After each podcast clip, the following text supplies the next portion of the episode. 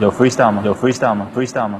在这个差不多的城市，拿着差不多的工资，过着差不多的日子，开着差不多的车，上着差不多的班，在差不多的路上听着差不多调频，那些差不多的节目，说着差不多的人。我八零后出生，说话就大声，我玻璃发声，要有我人生，不做差不多先生。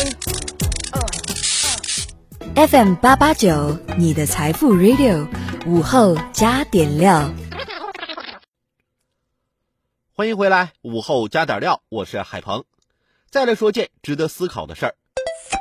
十一月十号，有网友爆料，十一月一号，湖南永州市中级人民法院公开审理一起民事案件时，一名宋姓审判员疑似睡觉，开庭没多久就开始揉眼睛、打哈欠，长达半小时。十一号，永州中院发布情况说明称，纪检监察部门已开展调查，该法官已被停职检查。法院将按照相关纪律规定严肃处理。永州中院一知情人对媒体称，事发后宋姓法官曾称，庭审前一天感冒了，晚上也没有休息好，吃了药，所以庭审时精神状态不佳。一些感冒药中含有抗敏成分，容易让人犯困。若确因感冒而没有休息好，无疑是困上加困。若宋法官自述的情况属实，开庭睡觉倒是情有可悯，但法院方面的态度很明确，停止检查。法官感冒后带病出庭，属于带病工作，换了其他行业可能会受到表扬，即便工作状态不佳，也可能被理解。然而，不是所有职业岗位都可以带病工作，比如驾驶员、飞行员就不可以带病工作。因为这事关公共安全，有些机长如果说自己没睡好，甚至可以睡好了再飞。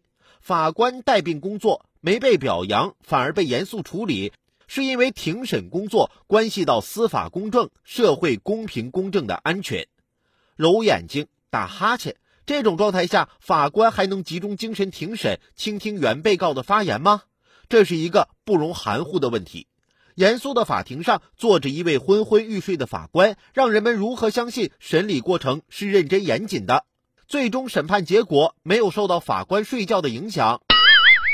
法官行为规范第三十条规定，法官出庭时应坐姿端正，杜绝各种不雅动作，集中精神专注庭审，不得在审判席上吸烟、闲聊或者打瞌睡。